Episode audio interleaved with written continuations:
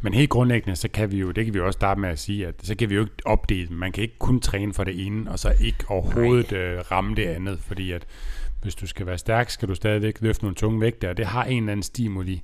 Så folk, der er rigtig stærke, vil jo i, i høj grad også se stærk ud. Ja. Men man kan, og folk, der er, ser store ud, vil i langt hen ad vejen også være relativt stærke.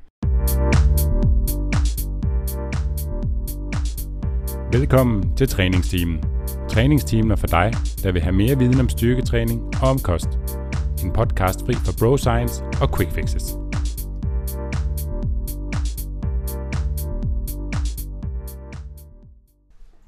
Vi er din værter Steffen Fisker, og bag ved mig står Nikolaj Bak. Han har lige sat en pizza i ovnen. Eller det har han ikke, han har lige taget den ud. Vi har lige sat en pizza i ovnen, og nu er den taget ud, fordi det er ikke enten uh, 90 sekunder siden cirka. Måske kortere, fordi at Nikolaj har fået en uh, ny pizzaovn, så det går jo lynhurtigt. Nu kommer der olivenolie på, importeret fra Grækenland. Det er noget af en intro det her til en, en episode, der handler om styrke, men vi er sikre på, at den her pizza, den kommer til at give styrke i sig selv.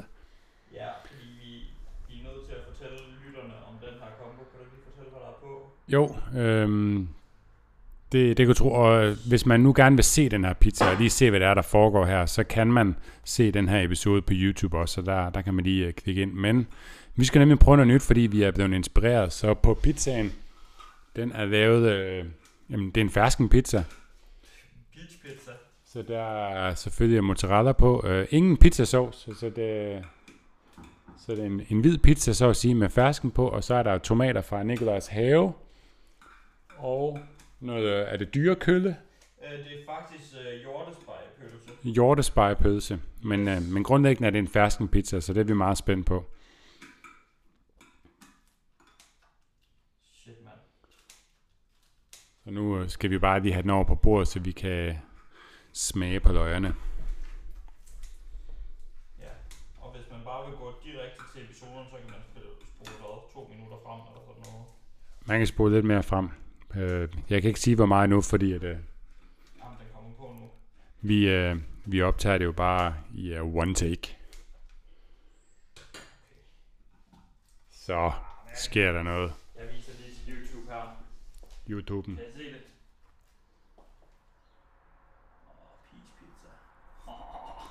Ej, det glæder jeg mig til det her, Steffen. Vi smager lige, så vi lige kan øhm, lave en update på øh, den her træningsteam pizza. Og Ja. så øh, lukker vi episoden der, og så kan folk gå direkte til emnet for i dag. Ja, Skal vi ikke bare... Øh... Ej, så fersken pizza. Fersken pizza har vi gang i her. Er du klar? jeg er helt klar.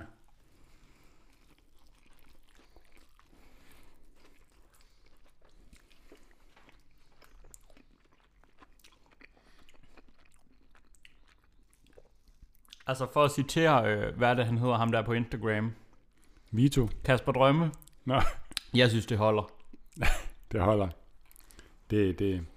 Fersken får sådan ekstra sødme, mm. Når den bliver varmet op på den her måde. Det er nærmest næsten dessertagtigt. Okay, jeg er vild med det. Ja, Jeg synes det er sygt godt. Det, det kan virkelig noget. Mm. Okay folkens, prøv lige det derude. Mozzarella, øh, ferskner, noget røget kød af en eller anden art, en god sådan krydret spejepølse eller sådan noget. Vi brugte hjortespejepølse. Mm. Og så selvfølgelig ferskner. Og så når den er færdig, så skal der noget frisk cherrytomat på. Hvis I laver den her pizza, så øh, tag styrk, så vi kan se jeres træningsteam pizza med fersken. Det holder det her. Vi spiser færdig, og så kommer der lige en skiller, og så starter dagens episode.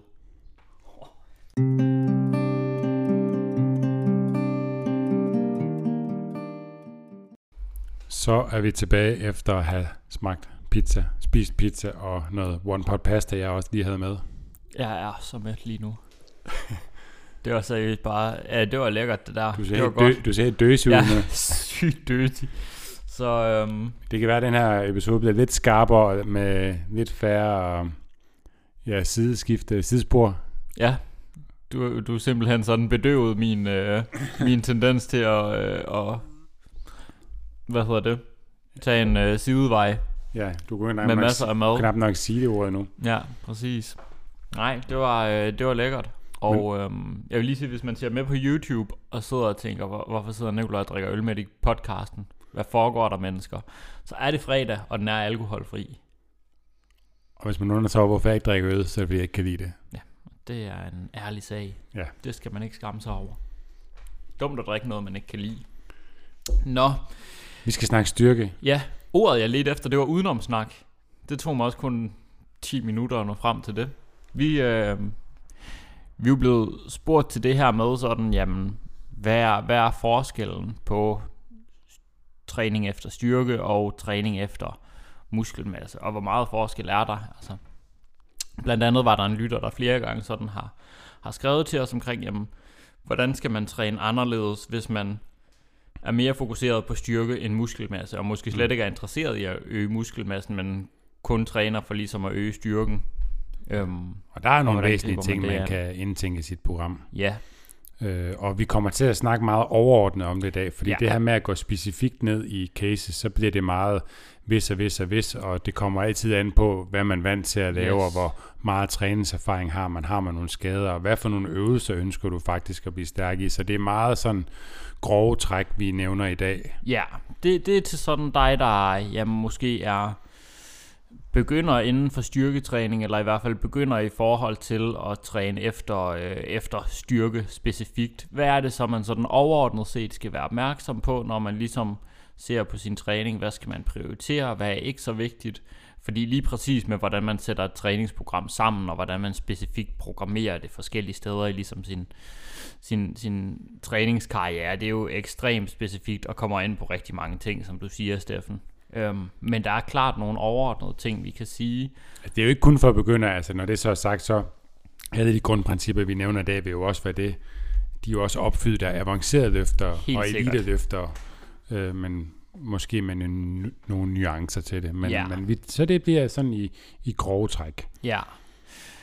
Jeg tror først og fremmest skal vi måske understrege, at der er ikke nødvendigvis så stor forskel på den træning, som de fleste laver øhm, nede i træningscenteret, også selvom det måske er med muskelmasse som sådan primær målsætning, og så træning efter styrke. Der er nogen forskel, men man kan sige, helt overordnet set, jamen bliver en muskel større, så har vi mere kontraktilt væv, altså muskelvæv, der kan trække sig sammen, og har vi mere kød, der kan trække sig sammen, så har vi mere, der kan løfte noget. Altså, vi får Ja. en større motor, når der er Ja, mere, præcis. mere og kød. En, og en større motor, der er pisseirriterende flue, og en større motor kan po- potentielt øh, blive øh, en øh, stærkere motor, Ja, hvis man træner efter det, ved at mærke det. ja. Startede du egentlig med at træne for styrke Nej, eller muskelmasse? muskelmasse. Ja. Det gjorde jeg også. Det tror jeg, mange gør i starten, Ja. ja. medmindre de er inden for en sport. Jeg træner bare for at få nogle buler. Ja, det gjorde jeg også. Det var sådan lige slut folkeskole, start gymnasiet, og Ja, man tænkte, man kunne ud og lave damer og sådan noget. Det hjalp et par store arme nok på. klart. Det kan så diskuteres, men, Det er yber men ja, men det er selvfølgelig noget, mange starter med, og så for nogen bevæger det sig hen til øh, at handle om lidt mere om styrke. For mange bliver det nok sådan en mellemting. Altså det er det jo. Ja. for mig i dag for eksempel. Jeg synes jo, der er både elementer fra sådan det at løfte tungt, som jeg synes er mega fedt. Jeg synes også, det er sjovt at lave sådan hypertrofitræning, som man kalder det, der sådan retter sig lidt mere efter muskelvækst. Men helt grundlæggende, så kan vi jo, det kan vi også starte med at sige, at så kan vi jo ikke opdele. Man kan ikke kun træne for det ene, og så ikke overhovedet øh, ramme det andet, fordi at hvis du skal være stærk, skal du stadigvæk løfte nogle tunge vægte, og det har en eller anden stimuli.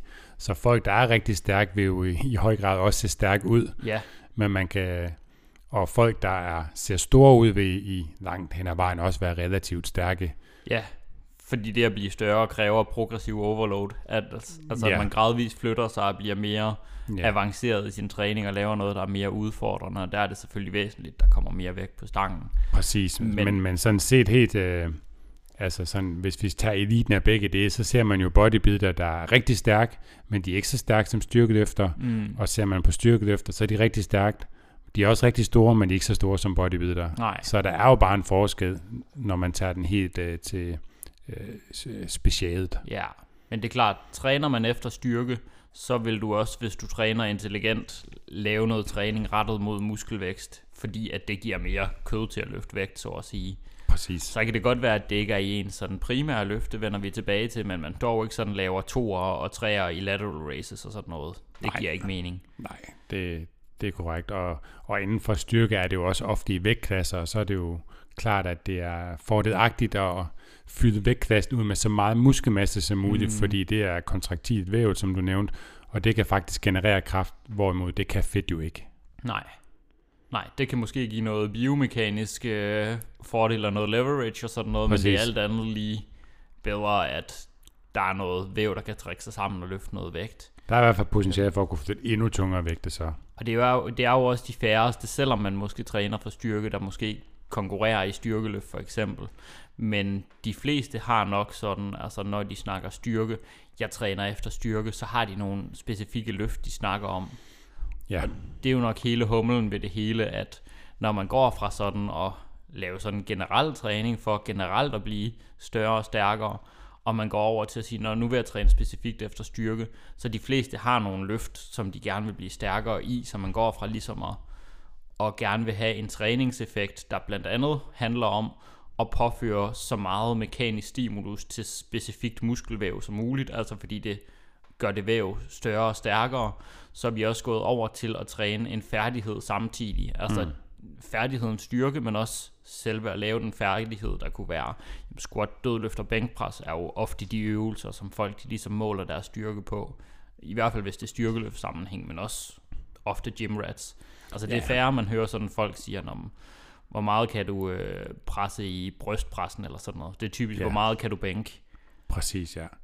Det er jo typisk de lidt mere tekniske øh, løft, vi oplever, at folk gerne vil blive bedre til, og så bliver du stærkere i dem, så er der jo en overførsel til at kunne, øh, hvis du er god til squat, så kan du køre tungere leg extension, tungere Mm. benpres, det er jo tit et biprodukt af det. Men omvendt, altså, så er det jo også tit nødvendigt at isolere lidt yderligere og køre når benpresset og når extension ved siden af, for også at blive bedre til squat, så det har jo sådan Ja. en påvirkning på hinanden. Og bygge mere af det der kontraktile væv, vi snakkede om, muskelvævet, Ja. ved måske at lave nogle øvelser, der egner sig bedre til at træne med høj volumen eller høj udmattelse, fordi de ikke er så tekniske, mm. og at man kan køre tættere på failure for eksempel. Ja, præcis. Så, så, så, så der er jo nogle ting, man, man får med fra det ene kontra det andet, men der er også omvendt, for eksempel hvis du er rigtig god til at squat, kan, er du sikkert også rigtig god til at benpres og extension. Mm. Men er du, har du aldrig squattet og er god til benpres og extension, er det jo ikke sikkert, at du er god til at squat. Nej, nej. Fordi Du har at, sikkert øh, potentiale til at blive det, men du har ikke færdigheden. du har måske muskelmassen til at presse styrke, men der er noget, en, et kæmpe teknisk komponent, du, Yes. du ikke har trænet, og måske også noget smidighed. Ja. du ikke har fået med, fordi du sidder mere låst. Ja, og det er også derfor, øh, det er sådan lidt interessant fænomen. Hvis folk holder en pause fra træning, eller i hvert fald skruer ned for, for et specifikt løft, kunne det også bare være, Mm. at man kan godt, øh, lad os sige, man holder en pause fra at træne squat, så de fleste squat-styrke vil falde, Mm. også selvom de træner noget andet samtidig, i hvert fald hvis de har et vist niveau. Ja, Men man kan sagtens tage en, en pause fra benpres eller leg extensions for eksempel, altså meget lidt tekniske øvelser i maskiner, og så vende tilbage til dem senere hen, og slet ikke har set noget fald. Ja endda være stærkere. Ja, ja, fordi man måske har bygget mere muskelmasse i andre øvelser, Ja. hvor de her sådan maskineøvelser uden de store tekniske komponenter er primært afhængige af, hvor meget muskelmasse bærer vi rundt på, Mm. der, kan, der kan flytte rundt på vægten, i hvert fald i meget højere grad, end de tekniske øvelser er. Ja, ja. ja der vil jo selvfølgelig også være noget neurat i forhold til nervesystemsaktivering Ja. og så videre. Men det kommer vi lidt mere ind på senere. Men jeg tænker bare, at vi tager fat i nogle af de punkter, vi har skrevet, der sådan er relativt specifikt, når vi ønsker at træne for styrke. Mm. Øh, Og som jamen, vi jo egentlig snakket om første punkt nu, det er det her med, at der ofte er fokus på et specifikt løft, eller Ja. nogle få i hvert fald. Ja, så når man siger, at jeg træner efter styrke, så vil man typisk have den tilgang, at man dels har nogle løft, man siger, okay, det er det her, jeg gerne vil være stærk i, men man bruger det også som sådan, det er også det mål, man ligesom bruger til at teste styrken. Så det er ikke bare alle træningsøvelser, der findes, fordi det bliver hurtigt, bliver hurtigt svært sådan at, at vurdere ens fremgang på, også fordi, jamen, tager du en pause fra en øvelse, så vil der typisk være et, et lille fald i styrke deri, og Det er klart. hvad det nu kan være. Så man bliver nødt til at gå specifikt til værks. Det er i hvert fald det, de fleste gør. Og så typisk kunne det være sådan noget som- som squat, dødløft og bænkpres. Ja, og, og siden og med squat, dødløft og bænkpres, så er det jo typisk også sådan for styrkeløfter, så har de ekstra fokus på et eller to af løftene. Mm. Det, ja, det er godt som umuligt at have særligt fokus på alle tre på én gang, fordi at så bliver vo- volumen fuldstændig sindssyg i træningen. Ja, fordi man skal træne så meget af hver Ja. løft, hvis man vil have det optimale ud af hver, og det Ja. kan man ikke på samme tid. Så tager man typisk perioder, hvor man kører det ene løft øh, betyder mere højfrekvent end det andet, og så er det lidt mere vedligehold på det ene for at op det andet osv.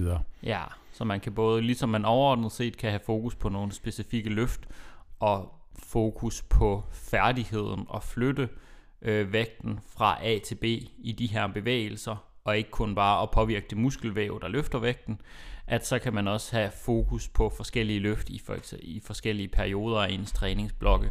Ja. Er der mange, der deler det sådan op, specielt når de når et vist niveau i hvert fald, når man Ja. ja. sådan begynder at blive ret stærk. Ja. Ja, Øhm, så ser vi jo ofte så også, at øhm, man kører sjældent mere end fem gentagelser.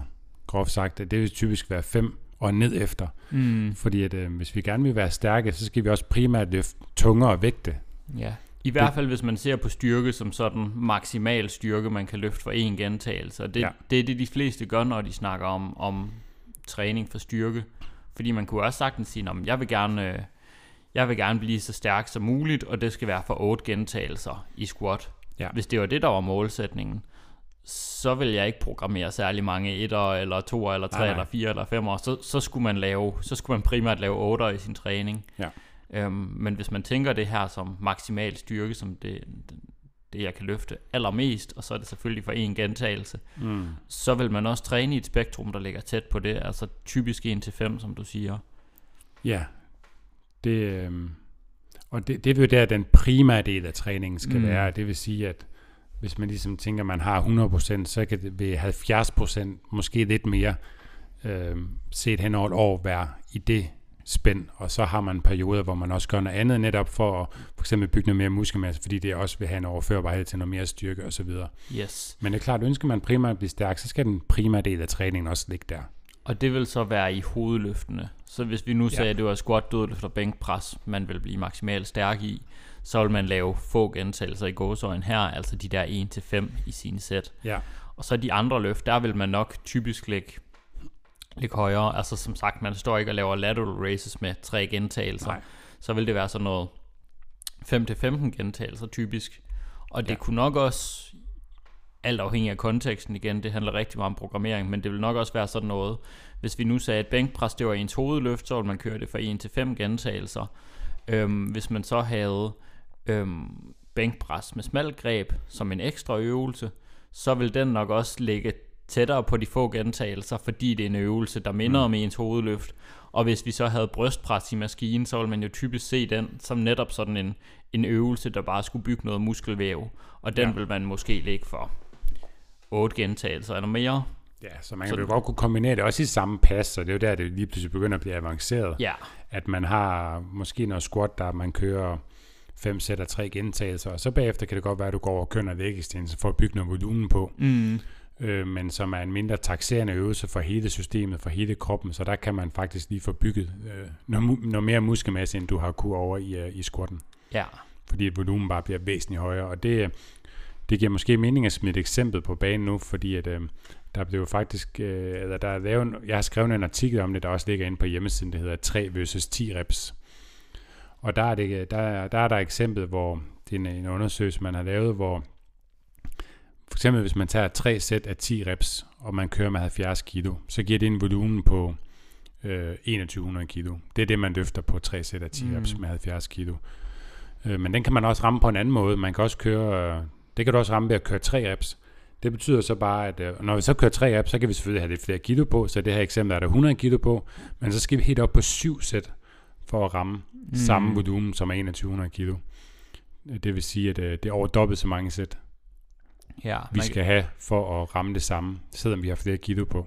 Og, og det er derfor, hvis vi nu sagde, at man trænede mere efter sådan generelt at blive stor og stærk, eller Ja. bare trænede for muskelopbygning, at så vil man ikke have lige så mange sæt, hvor det gav mening at lave 1-5 gentagelser for eksempel. Specielt hvis vi snakker 1-3 gentagelser. Nej, fordi det er jo det, der er lidt at misforstå, det der med, at hvis du vil have store muskler, så skal du løfte tunge vægte.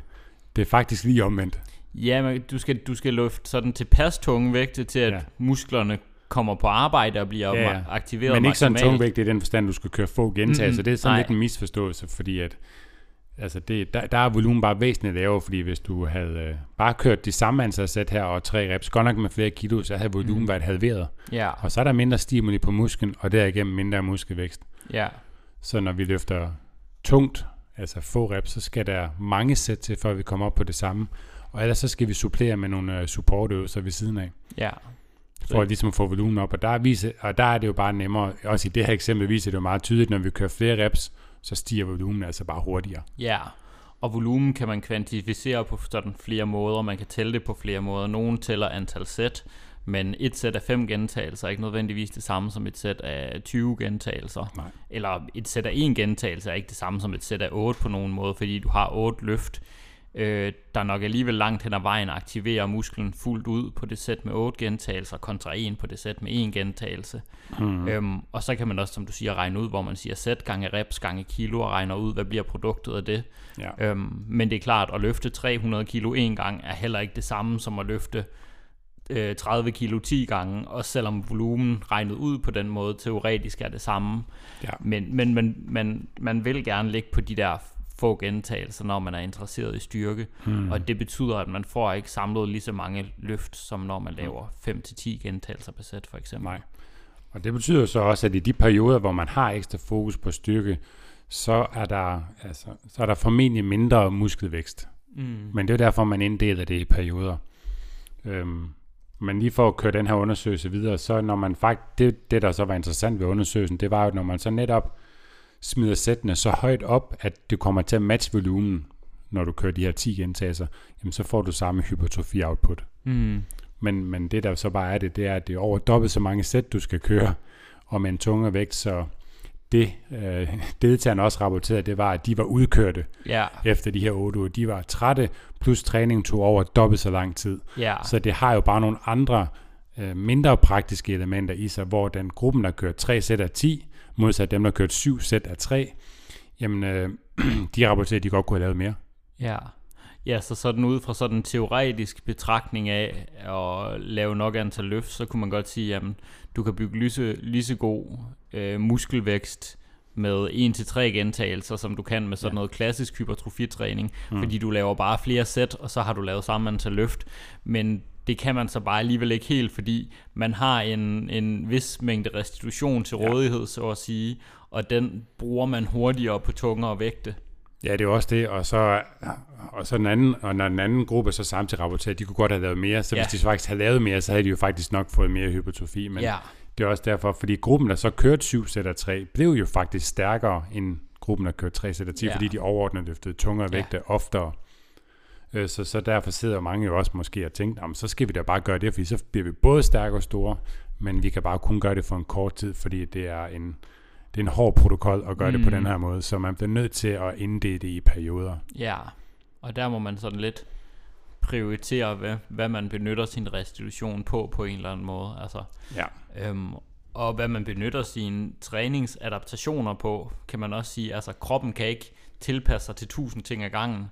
Altså Nej. vi kan ikke blive gode til at løbe en maraton og øh, bygge 10 kilo muskel samtidig med, at vi bliver rigtig stærke og desuden øh, lære at lave vægtløftning og blive gode til diverse crossfit workouts og sådan noget. Man bliver nødt til at prioritere, hvad, hvad skal kroppen ligesom tilpasse sig mod. Ja, lige præcis. Og det er, jo, det er jo hele princippet i at træne specifikt, altså det man også kalder, kalder SAID-princippet, det her Specific Adaptations to Impose Demands, at kroppen bliver ligesom god til det, den øver. Ja. Og det er faktisk også derfor, at øh, der er den her, typisk den her forskel på sådan klassisk træning efter at blive større og stærkere, øhm, og så på træning efter specifikt styrke i nogle specifikke løft, det er, at øh, man træner ofte med en højere frekvens på de her, på de her hovedløft. Ja, det betyder, at vi, at vi træner den flere gange om ugen. Mm. Ja, så, så, det ikke, er- så vi kører ikke kun øh, squat en gang om ugen, hvis vi ønsker at blive gode til squat. Mm. Jeg kan huske, at der var en gammel øh, vægtløftningstræner, en der hed John Bros. Han satte det op på sådan en øh, meget fin måde, så det ligesom forklarede for, for de fleste, hvorfor at man nok gjorde det på en anden måde. Han sagde, at hvis du nu kom i fængsel, og du fik at vide, at hvis øh, du havde en måned til at få dit squat til at stige med 20 kilo, vil du så gøre det, og ellers så kommer du ikke ud igen. Vil du så squat en gang om ugen, eller vil du squat hver dag? Mm. Man nok squat ret meget. Jeg vil nok gerne squat hver dag, for at blive rigtig god til det, for at være sikker på at komme imod med det. Ja. Og det, det synes jeg forklarer det meget godt. Selvfølgelig skal man ikke squat hver dag, men hvis man vil være god til noget, så skal man altså bare gøre det Mm. ofte. Og man kan heller ikke komme i fængsel for at blive bedre til at træne. Det er også sådan. Heller ikke det. Men, men, men der er det her i, kan man sige, at ser vi på forskningen, jamen så øhm, i forhold til at bygge større muskler, så er det nok ikke vigtigt at have en frekvens på meget mere end to gange om ugen. Altså Nej. så hvis vi vil have bygget større ben, så er det nok en god idé at ramme benene to gange om ugen cirka, og så derfra, så er det egentlig det samlede antal hårde sæt, vi har til benene, der bestemmer, hvor godt de responderer. Mm. Hvorimod øhm, handler det om, at vi gerne vil squatte så mange kilo som muligt. Så kan det godt være, at det faktisk giver mening at squatte mere end to gange om ugen. I hvert fald to gange om ugen vil være en god idé, men det kan også være et mere end det. Ja, også fordi det, i de her øvelser, vi jo nævner, det er jo ofte teknisk svære øvelser, så, så, man, kan blive, så man skal blive rigtig god til. Mm. Ja, og det gør man ved at øve sig tit. Jeps. Øhm, så der er mere et element, når man træner for styrke i at øve sig, end bare at træne specifikke muskler. Altså vi træner bevægelser, når vi træner efter styrke, ja. i højere grad, end at vi siger, okay, jamen, i dag træner jeg bryst og biceps for eksempel. Ja. Så en ting er også sådan... Aalborg-modellen, som man kalder den. En ting er også at lære den sådan motorisk, men også sådan, altså også få nervesystemet endnu mere primet til at kunne den her øvelse og synkronisere, aktivere, rekruttere, mm. øh, som man ønsker det, og hele tiden blive ved med at optimere det i det her givende løft. Og det, det gør vi også kun med at træne det ofte. Ja. Øhm, og når man træner ofte, hvad betyder det så for ens øh, mulighed for at kunne træne til failure? Det er jo Det er faktisk klart, også når næste vi- punkt sådan på listen. ja, når vi så træner noget ofte, så kan vi jo ikke træne lige så hårdt hver gang. Det er jo klart, fordi så er kun et spørgsmål om tid, før vi går i stykker. Så vi bliver nødt til at, at træne lettere hver gang. Øhm, så, så man træner sjældent til failure, hvis nærmest overhovedet mm. Mm. nogensinde. Det vil være meget få gange. Men så kan vi til gengæld opnå øh, øh, væsentligt flere træningspas, og derigennem højere volumen også. Man ser meget sjældent nogen, der træner planlagt til failure i deres hovedløft, som de vil være stærkere i. Altså for eksempel inden for styrkeløft. Ja. Altså det er meget sjældent, at folk der sådan programmerer, øh, nu skal du squatte til failure, altså til man slet ikke kan løfte vægten mere. Også fordi det tekniske løft, der ikke nødvendigvis er særlig sikre Ja. at faile i. Sådan. Generelt inden for Ofte. styrkeløfter, så når, det er, altså, så når man snakker failure, så vil det altid være teknisk failure. Ja. Altså man er ikke ansat i at komme ud, hvor teknikken lige ved ikke er god. Nej, Altså der er man på konkurrencedagen måske en enkelt træning, inden at man begynder at nærme sig noget, hvor teknikken begynder sådan at øh, af, afvige lidt fra, hvad man ønsker. ja. Men ellers ønsker man altid at træne det, øh, sådan, altså den perfekte teknik, som den er så forskellig fra person til person, men træne det på den måde, fordi jo oftere du træner noget, der ikke er teknisk øh, fornuftigt, så øver du jo det, Mm, og det ønsker vi jo ikke at øve. nej. Nej, man vil gerne træne i det bevægemønster, som man nu flytter vægten mest effektivt i. Præcis. Hvor snakkede vi en person, der trænede mere sådan efter generelle træningseffekter, og også sådan med mere fokus på muskelvækst, jamen så kunne det godt være, at der var perioder, hvor det gav mening, at vedkommende havde træning til failure i brystpressen, eller i leg extensions, eller måske endda i nogen, altså hovedløft, benpres for eksempel, kunne man kalde det i det her tilfælde, fordi Ja. det er en stor øvelse. Øhm, og man vil typisk gøre det langt oftere, end en person, der træner efter styrke, vil gøre det i squat, dødløft Ja. bænkpres. Det kan Ja. godt være, at de vil gøre det lidt i deres hovedøvelser, Ja. men det er stadigvæk restitution, man bruger på noget relativt krævende, som det er at træne til fuldstændig udmattelse. Ja, det vil en styrke efter hellere gå over og gøre en leg extension, så kører noget udmattelsestræning der. Mm. også fordi det er mindre taxerende Ja, for, for hele systemet. så helt, helt sådan overordnet set, så øh, ja, man kan sige, vores, vores sidste punkt, det opsummerer ligesom, hvad det her det resulterer i, den måde man træner på. Ja, det betyder jo, at volumen bliver lavere, men vi har en højere intensitet, Ja, når vi træner med færre reps og, og træner med højere frekvens og sjældnere til failure. Det betyder, at volumen sæt gange reps gange kilo, den bliver mindre, men til gengæld træner vi med højere intensitet, altså procent af den vægt, vi kan løfte for én gentagelse. yes. Så når man træner efter styrke, så laver man samlet færre løft, øhm, og løfter tungere helt overordnet set. Det er sådan, Ja, fordi volumen og intensitet vil altid have sådan en inverse forhold til hinanden. ja, Så skruer man op for den ene, skruer man ned for den anden. Er de begge to høje, så gør man det for en meget kort tid, eller så bliver man skadet. Yes. Øhm, og så kan det være, at i ens øvelser, ud over dem, man har i fokus, at så minder træning meget mere om det, som man ellers ser folk gøre, der ligesom bare går i træningscenter for at ja, Ja. blive overall større og stærkere, men måske ikke træner specifikt efter Ja. at blive max stærk i et løft for en gentagelse. Ja. Og det, det er det, vi i det her i det her sprog, vi kalder supporttræning, fordi Ja. det er for at støtte op omkring hovedløftene. Ja, lige præcis.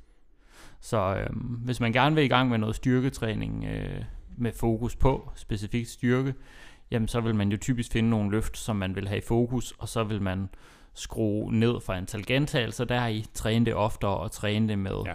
lavere udmattelsesgrad, altså ikke så tæt på failure, som man måske gør mm. I nogle af sine andre mere simple løft. Det er sådan elevator pitchet på forskellen på træning for muskelmasse og styrke, og så er der selvfølgelig en masse overlap, som vi også har snakket om. Præcis.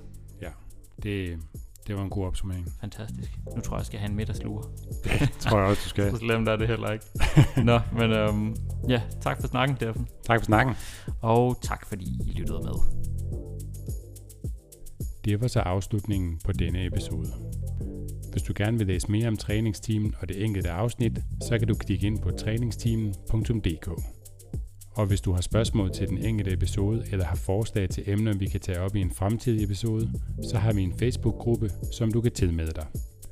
Facebook-gruppen hedder Træningsteamen, og herinde er der mange dygtige og kompetente mennesker, som sidder klar til at hjælpe dig. Hvis du kunne lide den her episode og gerne vil høre flere episoder, så er måden du bedst hjælper os med det på, er ved at give os en god anmeldelse i din podcast-app. Det tager ikke mange sekunder for dig, men det gør en kæmpe forskel for os og i udbredelsen af træningstimen. Det er jo netop for dig og for jer, at vi laver træningstimen. For vi brænder virkelig for at hjælpe så mange som muligt med deres kost- og træningsvaner. Og hvis du vil læse mere om Styrk og hvad vi ellers foretager os, så kan du klikke ind på styrkmig.dk eller følge os på Instagram under navnet styrk_dk. Nu er der vist ikke andet end at sige tak fordi du lyttede med. Vi høres ved.